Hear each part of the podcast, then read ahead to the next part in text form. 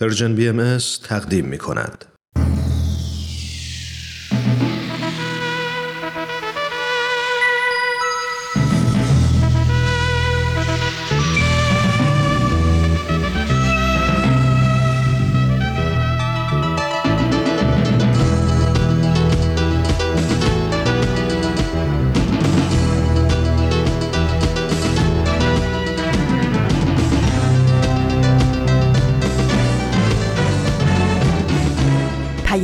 دوست.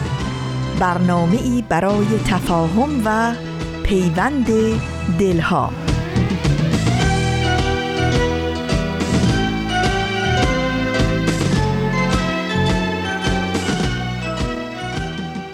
به پیام دوست یک شنبه ها از رسانه Persian BMS خیلی خوش آمدین. من فریال هستم و در 13 شهریور ماه سال 1401 خورشیدی مطابق با چهارم ماه سپتامبر 2022 میلادی همراه با شما.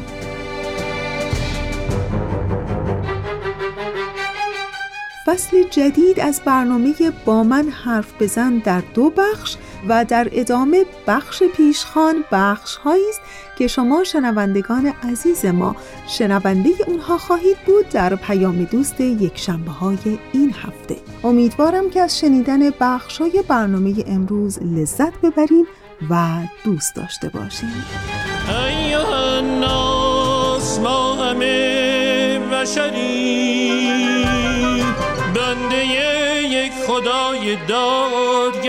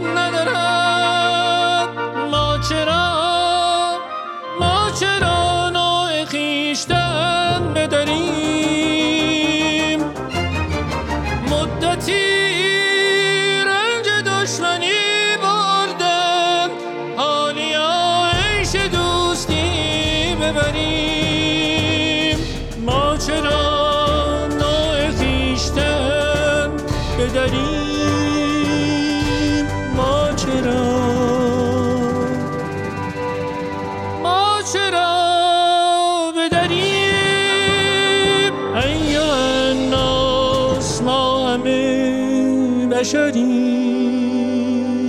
ما همه بشریم. ما همه بشریم.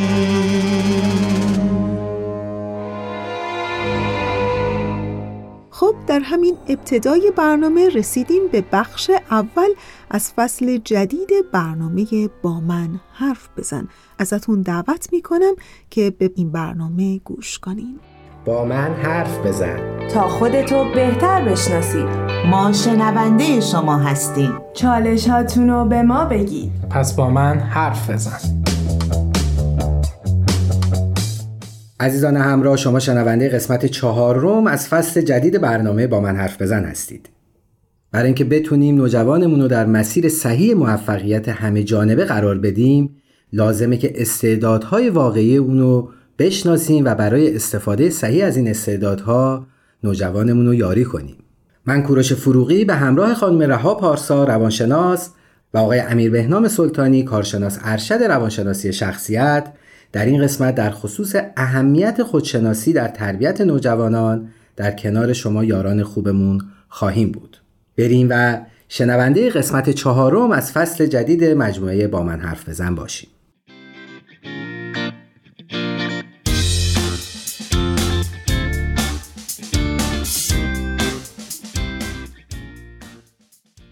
عرض ادب دارم خدمت شنوندگان عزیز. خیلی خوشحالم که با یه قسمت دیگه از برنامه با من حرف بزن در خدمتتون هستیم.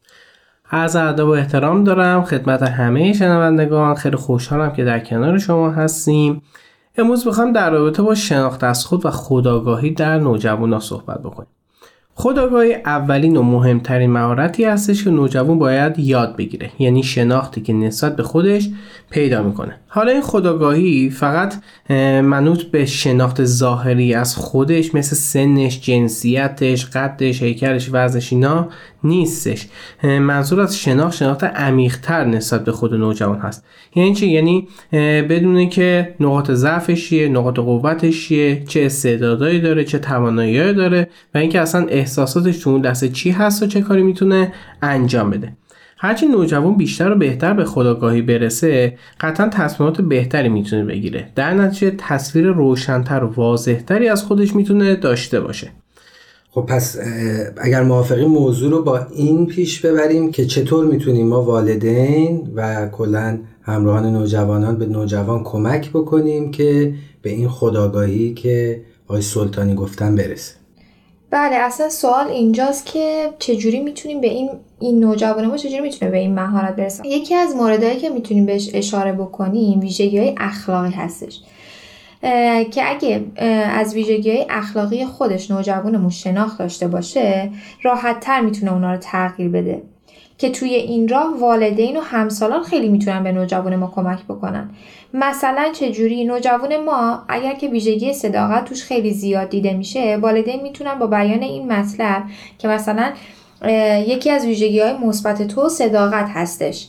این رو به نوجوانشون انتقال بدن و نوجوان هم از این ویژگیش بیشتر آگاه میشه. در نتیجه اونو داره بیشتر تقویتش می‌کنه هم به صورت ناخودآگاه هم به صورت خودآگاه. یا اینکه مثلا می‌بینیم که نوجوان ما تندخو هستش. می‌تونیم بگیم که خیلی به صورت نامحسوس بگیم. خیلی ملموس نگیم که شاید بهش بر بخوره یه سوء برداشت بکنه. بگیم که من فلان روز اتفاقی متوجه شدم که مثلا داشتی با خواهرت راجع به یه موردی صحبت می‌کردی. داشتی صحبت می‌کردی یه مقداری من دیدم که سرش داد زدی.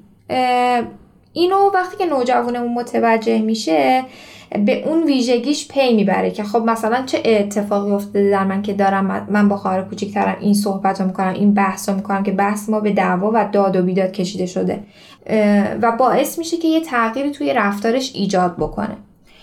خیلی باید حواسمون باشه اینکه این ویژگی ها رو چطور برای نوجوانمون تشریحش می‌کنیم. چرا؟ چون که خیلی حساس هستن و ممکنه از خیلی از کلمه به کلمه ما سوء برداشت بکنن. پس ما به عنوان راهنما نقش خیلی مهمی در شناخت نوجوان از خودش رو داریم. یه موردی رو بخوام اشاره بکنم اینه که ما به عنوان والد همراه یا راهنمای نوجوان می‌تونیم این چالش رو به صورت سوالی از خود نوجوان بپرسیم و نوجوان بیاد مطرح بکنه. مثلا اگه به قول خانم پارسا سر خواهرش داد می‌زنه بیایم ازش بپرسیم چه اتفاقی افتاد که تو داد زدی. بذاریم خودش خودش رو به چالش بکشه. اون موقع خودش بهتر متوجه میشه که چه اتفاقی درونش افتاده که اون کار انجام داده. خیلی قشنگی که اگه بتونیم ما به عنوان والد یا همون راهنما این سوالات باز پاسخ و بسته پاسخ رو یاد بگیریم که یه جوری که بتونیم برون ریزی رو نوجوان داشته باشه البته جا داره اینجا یادآوری بکنم که ما در قسمت دوم از همین مجموعه برنامه با موضوع برقراری ارتباط با نوجوانان خیلی در این خصوص و نحوه ارتباط والدین و همراهان با نوجوانان صحبت کردیم و شما عزیزانم راهکارهایی رو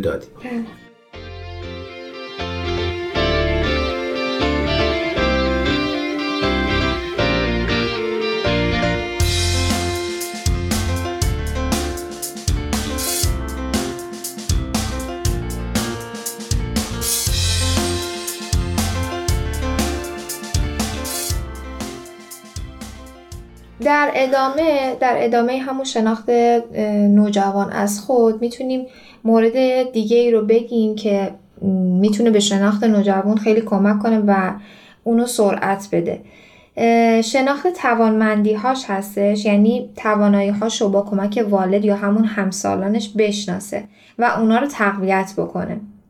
مثلا یه بچه ای که خیلی مهارت داره تو نقاشی کشیدن جوری که این کار براش عادی شده و از نظر خودش توانمندی به حساب ممکنه نیاد چون خیلی عادی به نظر می‌رسه. اما باید حتما بهش یادآور بشیم که این توانمندی درش هست که می‌تونه بیشتر و بیشتر تقویتش بکنه. و یا حتی گاهی اوقات نوجوان ما از یه سری از توانمندیاش بیخبره. اما ما به عنوان والد باید خیلی حواسمون باشه و اونا رو شناسایی بکنیم. مثلا نوجوانه با صدای خیلی خوبی داره و توانایی خیلی زیادی هم تو خوندن آواز داره. ما باید تشویقش کنیم و بهش این شناخت رو بدیم که تو توانایی بالایی در این زمینه داری. نه اینکه مثلا بی تفاوت باشیم یا هر وقت که صداشو میشنویم بگیم که من ساکت باش من دارم فلان برنامه تلویزیونی رو نگاه می‌کنم که صداشو نشنویم. در واقع استعدادیابی بکنیم درسته؟ یعنی استعداد نوجوانمون رو کشف بکنیم و من فکر می‌کنم خیلی هم پسندیده است که حتی یه سری امکانات مثلا کلاس های آموزشی کتب و وسایل آموزشی و از این قبیل در اختیارش قرار بده. بله دقیقا. یعنی اون چیزی که نهفته است درونش که ممکنه که خودش ازش بیخبر باشه ما به عنوان کسی که داریم از بیرون نگاش می‌کنیم می‌تونیم این استعدادا رو شناسایی بکنیم و اونا رو پرورشش بدیم. مورد سومی که می‌تونیم بهش اشاره بکنیم شناخت علایقشون هست که خیلی مهم هستش این بخش. از این جهت که من نوجوان باید بدونم از چی خوشم میاد از چه چیزی خوشم نمیاد. یعنی از کجا می‌تونم متوجه این بشم که اون کاری که دارم انجام میدم حس رضایت به من میده؟ یعنی آیا به اون کاری که دارم انجام میدم علاقه دارم یا نه؟ و اینکه بدون اجبار یه کاری رو انجام میدم یا نه؟ توی حین کار احساس خوبی رو تجربه می‌کنم یا مثلا نه؟ شناخت این علایق تو ارتباط با دیگران هم می‌تونه خیلی موثر باشه. چرا؟ به این صورت که وقتی من آگاه هم نسبت به اینکه چه کاری یا چه چیزی می‌تونه منو خوشحال و راضی کنه اینو به اطرافیانم میگم و اونا از این موضوع با خبر میشن. و اونا هم سعی می‌کنن در جهت این ایجاد حس رضایت رفتار بکنن و عمل بکنن. ببخشید من اینو یه ذره شاید دیگه به یه نوع دیگه بخوام بیان بکنم. ما ما یه علاقه داریم که خود نوجوان میشناستش می‌دونه چیه. یه دونه علاقه ایجاد کردن داریم. بعضی وقت نوجوان یه چیزی هستش باسه آیندهش خیلی خوبه. می‌دونیم که می‌تونه تو اون کار موفق باشه ولی شاید تو این دسته 50 50 نمی‌دونه میخوادش یا نمیخوادش. ما می‌تونیم اون علاقه رو ایجاد بکنیم. برفرض شاید مدرسه رفتن واسه اکثر نوجوانان چیز قابل لذتی نباشه. دوست نداشته این کار انجام بده. ما باید اون فضا رو ایجاد بکنیم که نوجوان به اون مدرسه علاقه مند بشه. از چرا؟ ارائه تشویق کردن ارائه زمانی که میادش مثلا اگه کاری درست انجام داده اون امتیاز اون point رو بهش داده باشیم که بتونه از اون محیط لذت ببره. میشه علاقه ایجاد کردن که واسه آیندهش هم می‌تونه مفید باشه.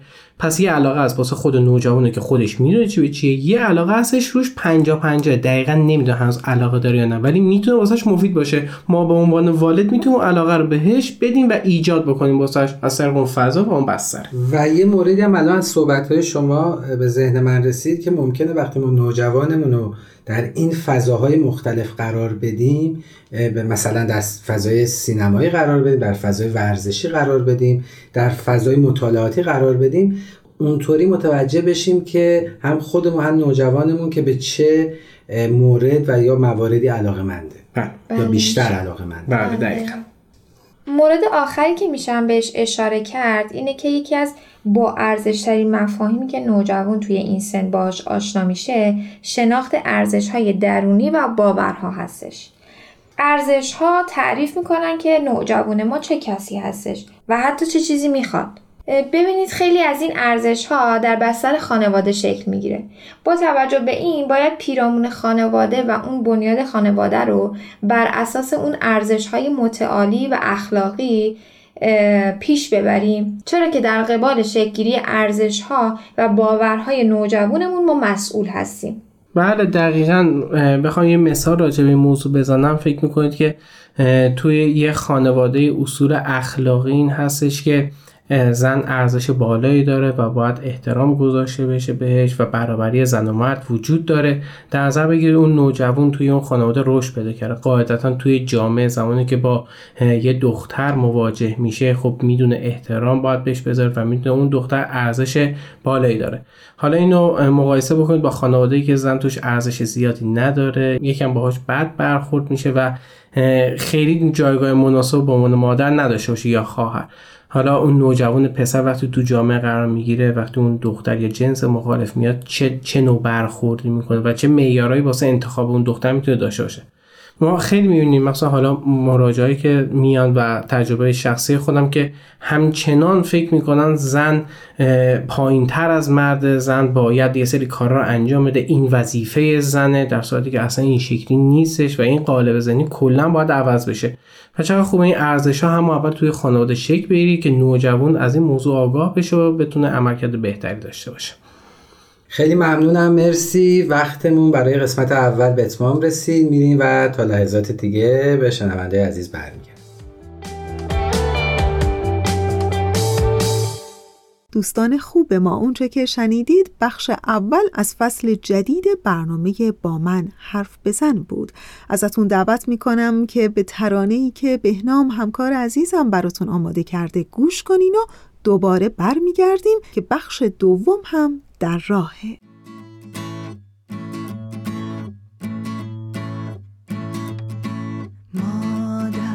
آرزوی یک دنیایی دنیایی که با هم ببینیم که هر کس به جان عاشق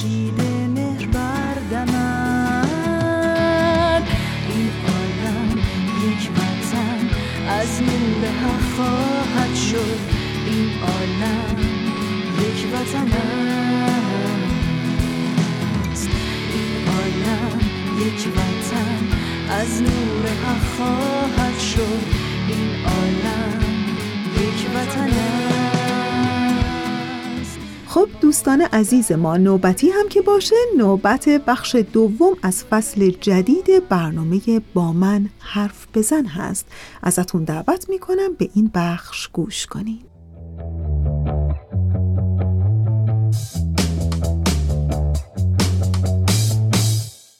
شنونده عزیز من کوروش فروغی و همراه خانم رها پارسا و آقای امیر بهنام سلطانی مجدد به شما برگشتیم.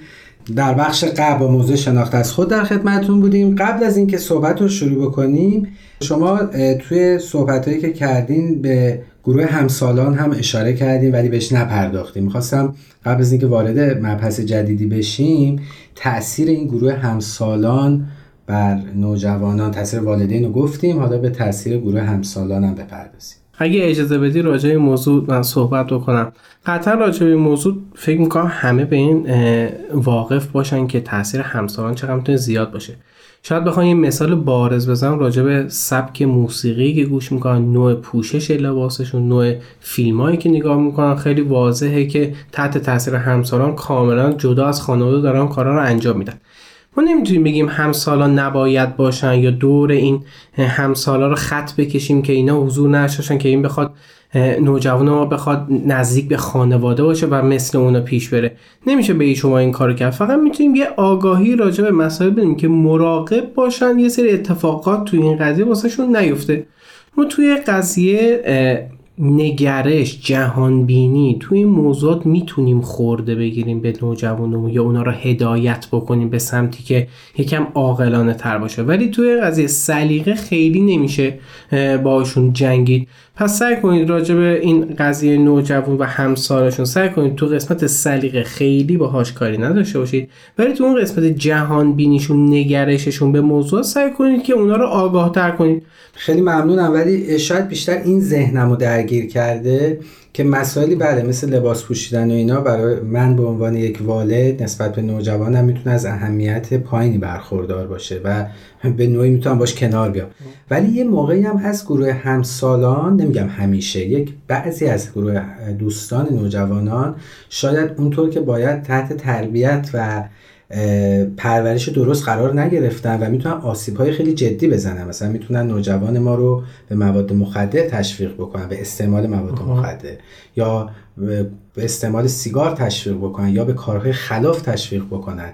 اون موقع باید چیکار بکنن والده؟ بله دقیقا این اتفاقا می‌بینیم که خیلی میفته می‌تونم یه چیز کلی بخوام بگم. بستر خونه و خانواده انقدر باید قوی باشه انقدر باید اون همدلی توی خانواده ایجاد شده باشه که نوجوان شما بدونه که این خط مرز این چارچوبه. من اگه از این خارج بشم قاعدتا از خانواده خودم که محیط امن خودم خارج شدم.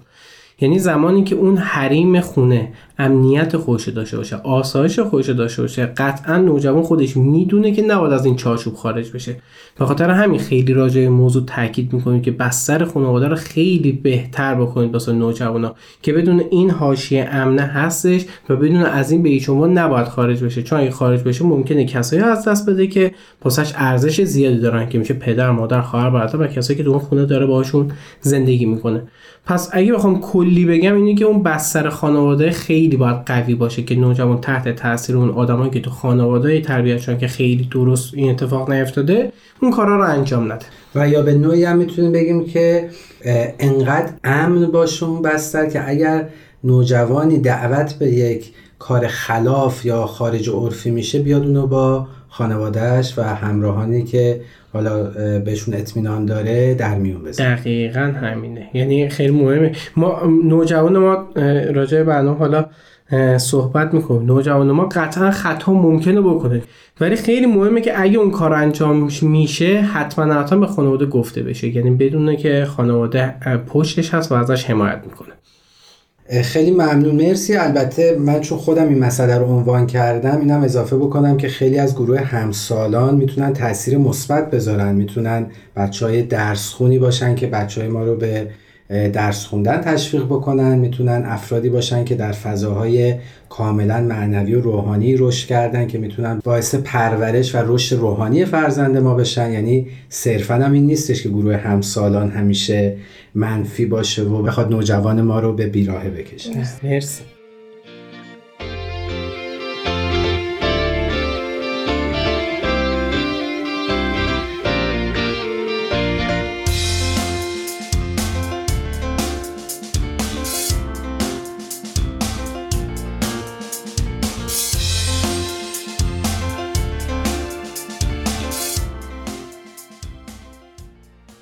اگر موافقین برگردیم به اصل موضوع شناخت از خود در خدمتتون هستیم در مورد شناخت از خود و چه مهارت هایی می‌تونه کمک بکنه که نوجوان ما خودش رو بهتر بشناسه خیلی صحبت کردیم حالا برسیم به اینجا که شناخت از خود چقدر می‌تونه تاثیرگذار باشه از نظر تحصیلی، شغلی، اجتماعی روی آینده فرزندمون.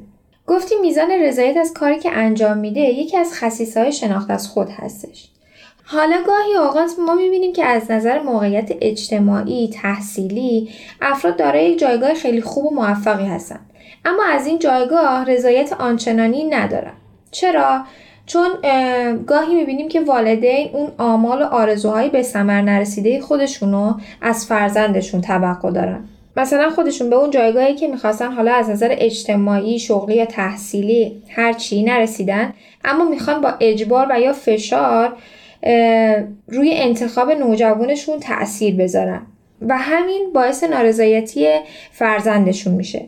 من به عنوان والد اگه فرزندم رو در هر زمینه با شناخت و آگاهی کافی راهنمایی بکنم و بهش جهت بدم نوجوان خوشحالتر و راضیتری قطعا می‌تونم داشته باشم. می‌تونیم مثال بزنیم. پدر یا مادر خانواده خیلی علاقه داشته که توی رشته پزشکی قبول بشه. اما نتونسته این موفقیت رو کسب بکنه. بعد اون فرزندش علاقه به هنر داره یا استعداد توی زمینه هنر داره نمی‌ذارن وارد اون رشته ای که دوست داره بشه یا علاقه یا استعداد داره. با فرس و فشار بچه رو مجبور می‌کنن که مثلا بره رشته تجربی بخونه که در نهایت به پزشکی که خودشون دوست داشته برسه. خب اون بچه در نهایت ممکنه که برسه اما ممکنه که اون رضایت قلبی و اون خوشحالی رو نداشته باشه. یعنی ما مواجهیم با یه پزشک ناراضی. بله دقیقا. بله و البته افرادی هم هستن که خودشون شغل و یا رشته تحصیلی رو انتخاب کردن ولی باز هم در انجام اون شغل و در آینده اون رضایتی که باید و شاید رو بهش نرسیدن. منظورتون نوجوانا هستن که نه منظورم بزرگ سالانیه که امروز شغلی دارن که والدین هم بهشون تحمیل نکردن خودشون انتخابش کردن. ولی می‌بینیم مثلا رفتن پزشک شدن رفتن کاسب شدن رفتن لولکش شدن ولی از کارشون رضایت ندارن. بله. خیلی خیلی مسئله مهمی این که شما تو همون سن نوجوانی در اثر چه قضیه چه نوع انتخابی اون کار رو انجام داده باشی. مثلا شاید به قول شما اون پزشکی که تو نوجوانی گفته من می‌خوام پزشک بشم شاید اونم تحت فشار اون جامعه پزشکی رو انتخاب کرده. شاید واقعا دوست داشت این کارو بکنه. یا یه نفر حسابداری انتخاب کرده به خاطر اینکه فکر می‌کرده موقعیت اقتصادی حسابداری می‌تونه در آینده واسش بهتر بشه بازم تحت فشار یه عنوانی داره اون کارو می‌کنه. نه به خاطر رضایت و علایقی که نسبت به اون موضوع داره. و آیا می‌تونیم بگیم که اگر شناخت از خود و اون حمایت های والدین و اون استعدادیابی که امروز راجع به صحبت کردیم اگر درست انجام بشه از طرف والدین و بزرگسالان می‌تونه در این جور انتخاب ها هم کمک بکنه. بله دقیقا موضوع امروز ما راجع به همینه که این شناخت از خود اگه کامل باشه خود نوجوان می‌دونه که چجوری این موضوع رو انتخاب بکنه. مرسی. راجع به شناخت از خود یه موضوع رو از یه بعد دیگه می‌خوام بررسی بکنیم. اینه که بعضی اوقات ما شناخت از خود و صرفا در جهت نگاه خودمون به خودمون بررسی می‌کنیم. یعنی چی؟ یعنی انگار جوره آینه وایسانیم و داریم خودمون رو می‌بینیم و خودمون بررسی می‌کنیم به یه شناخت راجع به خودمون می‌رسیم. یه جورایی بخوام بهتون بگم این شناخت کامل نیستش این شناخت دقیق نیست. نوع بهتر و کاملتر شناخت از خود اینه که ما نقشمون رو توی جامعه بخوایم بررسی بکنیم. یعنی شناخت خودمون توی جامعه و نقشی که تو اون جامعه بخوایم داشته باشیم. پس لازمه که یه سری محیط اجتماعی رو امتحان کنیم. کنار دیگر انسان ها قرار بگیریم جهان بینیمون رو به اشتراک بذاریم و در نهایت به نقش خودمون توی جامعه واقف بشیم. یه, یه مثال بخوام واسهتون بگم اینه که فکر کنید یه نوجوان شناخت از خود داره. می‌دونه قدش مثلا 175 می‌دونه که موهاش کوتاه می‌دونه مهربونه وفاداره بعضی اوقات از کوره در میره منطقیه و و صفات دیگه.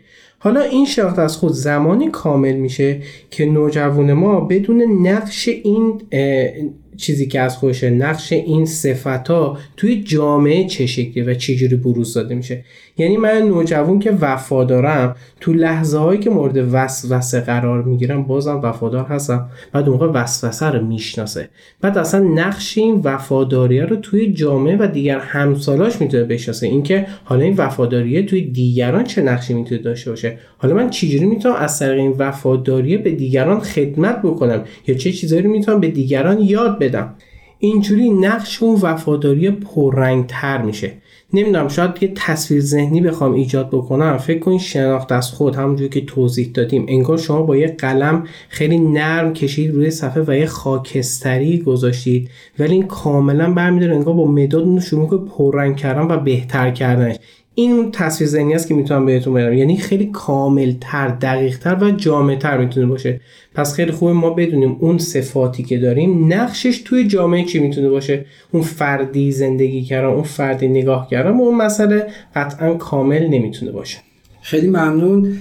حالا چه کمکی والدین می‌تونن بکنن؟ وقتی اون خیلی کوتاهه اگر بخوایم جمعش بکنیم چه کمکی والدین می‌تونن بکنن برای این تکمیل کردن شناخت از خود؟ اینی که الان شما گفتین. یعنی حالا چه نقشی والدین و بزرگترا می‌تونن داشته باشن که بخوان نوجوان رو سوق بدن به این مسیری که الان آقای سلطانی اشاره کرد؟ می‌تونیم اینجوری بگیم که والدین می‌تونن با استفاده از اون امکاناتی که دارن اون فرزندشون رو به اون اجتماعی که هست ببرن و ببینن که چجوری می‌تونه نقش خودش رو اونجا ایفا بکنه. یا حتی خیلی از جمع هست که می‌تونن والدین همراه خودشون ببرن. خیلی از جمع هایی که خیلی به نظر من می‌تونه تو پرورش صفات خیلی خوب ویژگی های خیلی خوب خیلی خوب نوجوان بهش کمک بکنه. و حتی می‌تونن به صورت فردی این کار رو انجام بدن. نوجوان رو بفرستن توی فضایی که خیلی همسالانش هستن و در اونجا بسنجن. ببینن که الان فرد توی اجتماع مثلا چه نقشی می‌تونه داشته باشه. حالا همینجوری از جامعه های کوچیکتر شروع بشه تا به کل جامعه برسه. مرسی دقیقا نکته خیلی خوبی اشاره کرد و اینکه جامعه ها از کوچیک به بزرگ برسه. اینکه نوجوان رو توی جامعه خیلی بزرگ رها بکنیم تو سن مثلا شاید 16 سالگی 15 سالگی می‌تونه ممکنه نتونه از پس اون مسائل بر بیاد بر موقع احساس سرخوردگی بهش دست میده نه این شناخت از خود قطعا می‌تونه اول تو جامعه خانواده شکل بگیره بعد جامعه همسالان که میشن بچه های اون کوچه محل یا همون مدرسه بعدا تو حالا کلاسی میره مثل کلاس زبان موسیقی اینا. آروم آروم انقدر بزرگ میشه که نوجوان می‌تونه بفهمه دقیقا چی هستش چه نقشی داره و اینکه چه کاری می‌تونه واسه جامعهش انجام بده. خیلی ممنون. مرسی. وقتمون به اتمام رسید. ممنونم ازتون. خوش باشید.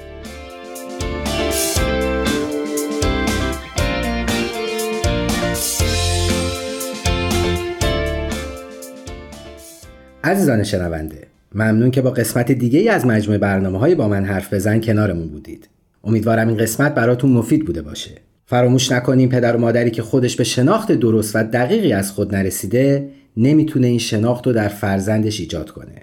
پس اگر می‌خوایم این مهارت رو به فرزند خودمون آموزش بدیم لازمه که ابتدا خودمون به اون واقف باشیم. عزیزان یادآور میشم که ما همواره مشتاق و منتظر شنیدن نظرات، پیشنهادات و انتقادات سازنده شما هستیم. یکی از راه های ارتباط با ما واتساپ Persian BMS به شماره 201 240 560 24 14 تلاش کنیم تا فردایی بهتر از دیروز بسازیم. تهیه شده در Persian BMS دوستان خوب ما اونچه که شنیدید بخش دوم از فصل جدید برنامه با من حرف بزن بود که امیدوارم از شنیدن اون لذت برده باشین. ولی جایی نرید و همچنان من رو تا انتهای برنامه امروز همراهی کنید. در این خاک زرخیز ایران زمین نبودند جز مردمی پاک دین همه کیششان مردی و داد بود. و زان کشور آزاد و آباد بود.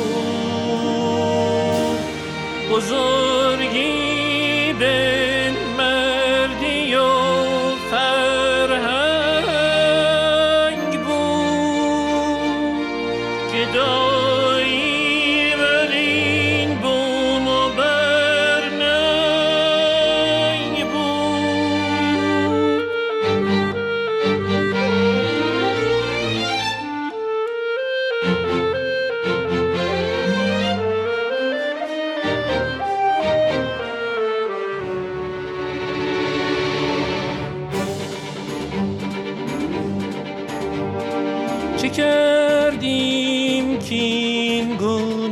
گشتیم خاک.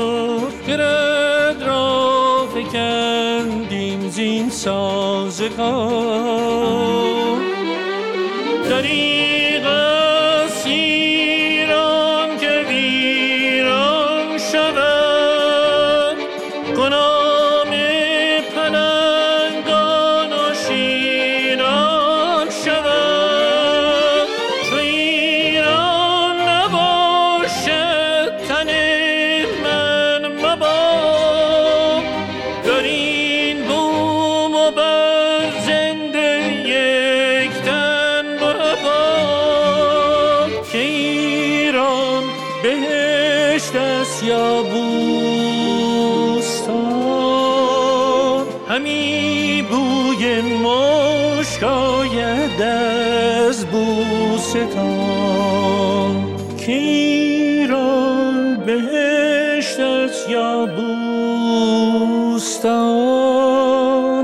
همی بوی مشک آید از بوستان.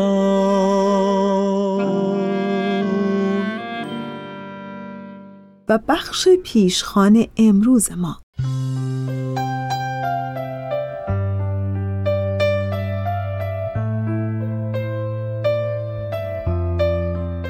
سه هفته در ایران سه هفته آزار و سرکوب و دستگیری و تخریب. در طی این سه هفته در ایران بر بهایان ایران چه گذشت که موجی از همدردی ها و حمایت ها کنش ها و محکوم کردن ها رو از جانب کنشگران اجتماعی و سیاسی فعالان حقوق بشر، فعالان حقوق زنان، هنرمندان، نویسندگان، شاعران، علمای دینی و حتی تنی چند از روحانیون، روزنامه‌نگاران و زندانیان سیاسی و عقیدتی و وکلا و نواندیشان دینی رو به همراه داشت. در پیشخان این هفته قصد دارم که مروری کنم بر قسمتهایی از بیانیه جامعه جهانی بهایی که به وقایع سه هفته سرکوب بهاییان ایران در طی ماهای گذشته پرداخته و نقط نظرها و حمایتهای کنشگران اجتماعی و سیاسی و دیگر فعالان جامعه را به میون آورده. پس با من همراه بمونین در پیشخان این هفته.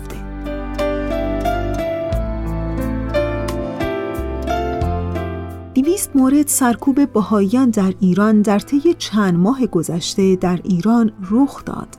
این بیانیه که در 23 اوت 2022 در نیویورک منتشر شد از پاسخ به سرکوب فزاینده و نفرت پراکنی علیه جامعه بهایی مقامات دولتی خبرگزاری های ملی و بین المللی فعالان برجسته جامعه مدنی و دهها فرد برجسته دیگه با انتشار موجی از بیانیه ها پوشش های خبری و پست هایی در شبکه های اجتماعی برای دفاع از بهایان ایران برخواستند و خواستار پایان این بیعدالتی شده اند خبر داد. بر طبق این بیانیه این سرکوب ها در روز 31 ژوئیه با موجی از دستگیری ها و تخریب خشونت بار خانه ها در روستای روشنکوه در شمال ایران آغاز شد.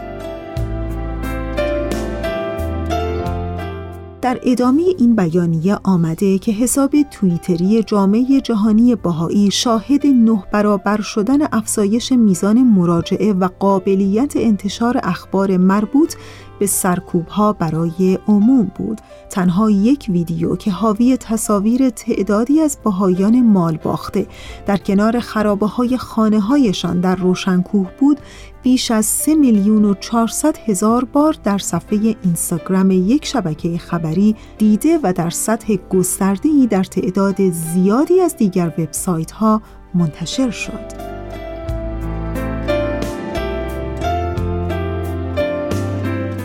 در انتهای این بیانیه جامعه جهانی بهایی که در 23 اوت 2022 در نیویورک منتشر شد که همونطور که پیشتر گفتم این بیانیه در ارتباط با سرکوب بیرحمانه بهایان ایران در طی ماهای گذشته بود از کنشهای نویسندگان و فعالان حقوق بشر و فعالان حقوق زن در سراسر دنیا خبر میده. یکی از اونها شیرین عبادی است برنده جایزه صلح نوبل و وکیل حقوق بشر و دیگری مهرنگیز کار فعال برجسته حقوق بشر و وکیل که هر دوی اینها بیانیه های رسمی در حمایت از بهاییان در اینستاگرام منتشر کردند. دکتر عباس میلانی تاریخ پژوه در توییتی نوشت شجره خطرناک اناد و کشدار بهاییان از همان آغاز دیانت بهایی نزد آقایان ریشه گرفت.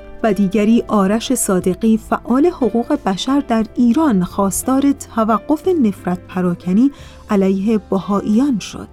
در ادامه این بیانیه آمده که رویا حکاکیان نویسنده و تحلیلگر ایرانی آمریکایی نوشت روزی دیگران به ایران نگاه خواهند کرد و خواهند دید که غمانگیزترین داستان روح افزاترین داستان نیز بوده.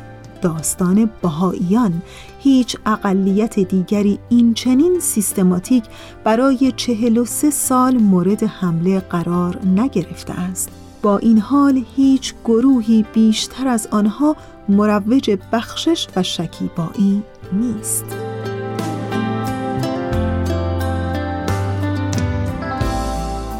در ادامه در این بیانیه جامعه جهانی بهایی که در ارتباط با دیویست مورد سرکوب، آزار، دستگیری و تخریب خانه های بهاییان در ایران خبر میده از بهروز بوجانی نام برده شده نویسنده ایرانی ساکن نیوزلند که گفته استفاده از مفهوم ناقص تبعیض برای تحلیل وضعیت اقلیت بهایی در ایران اشتباه است. آنچه بر آنها میگذرد تبعیض نیست بلکه تلاشی سیستماتیک است برای به حاشیه راندن کوچاندن و نهایتا حذف. تبعیض ناظر بر ایجاد فرصت نابرابر است اما در مسئله بهایی ها هدف نابودی است. و همینطور از مریم میرزا نام برده شده در این بیانیه.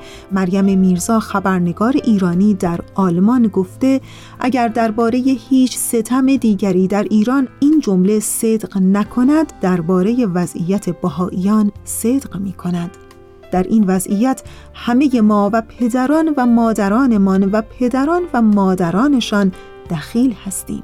صدایمان را بلند کنیم بلکه از شرم تاریخی بهایی ستیزی جمعیمان کم کنیم.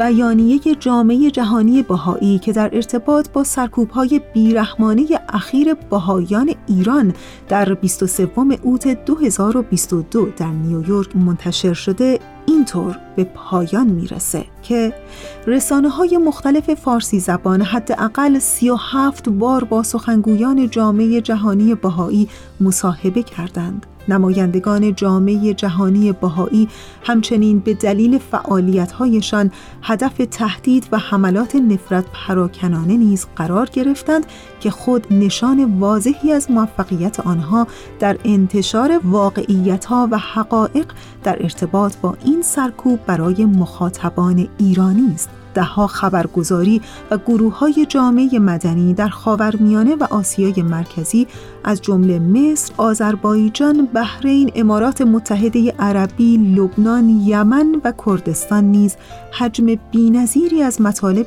حمایتگرانه و همدلانه منتشر کردند و در انتهای این بیانیه از خانم دوگال ذکر شده که می‌گوید پاسخ جامعه جهانی هم دلگرم کننده و هم بسیار واضح است سرکوب بی امان بهاییان توسط دولت ایران تنها به شهرت و اعتبار خود این کشور در نگاه جهانیان صدمه وارد می کند.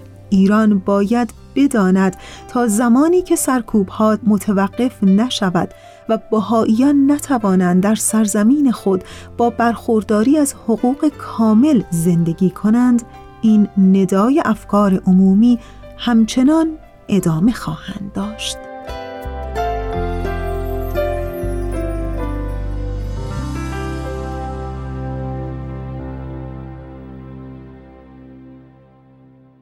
دوستان عزیز ما اونچه که شنیدید قسمت هایی بود از بیانیه جامعه جهانی بهایی با عنوان سه هفته در ایران دیویست مورد سرکوب بهاییان در حالی که جامعه بین المللی یک صدا موج سرکوب ها را محکوم می کند. این بیانیه در 23 اوت 2022 در نیویورک منتشر شد. تا انتهای 45 دقیقه برنامه امروز با ما همراه بمانید. اگر محبت و صلح است میوه ایمان اگر محبت و صلح است میوه ایمان بدین صفت که تویی بدین صفت که تویی ریشه اش به خوشگانی بدین صفت که تویی بدین ریشه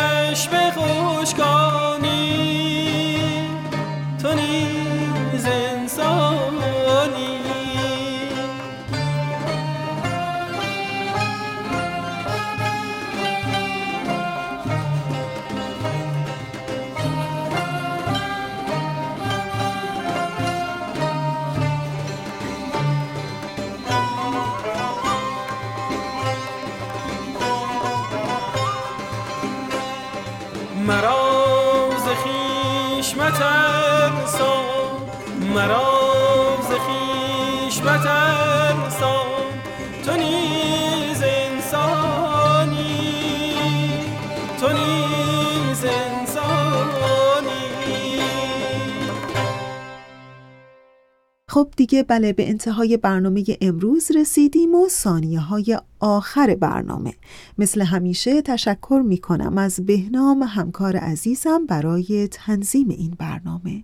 و آرزوی حال خوب عشق روشنی دل و شعر و شور زندگی آرزوی همه ما برای همه شماست.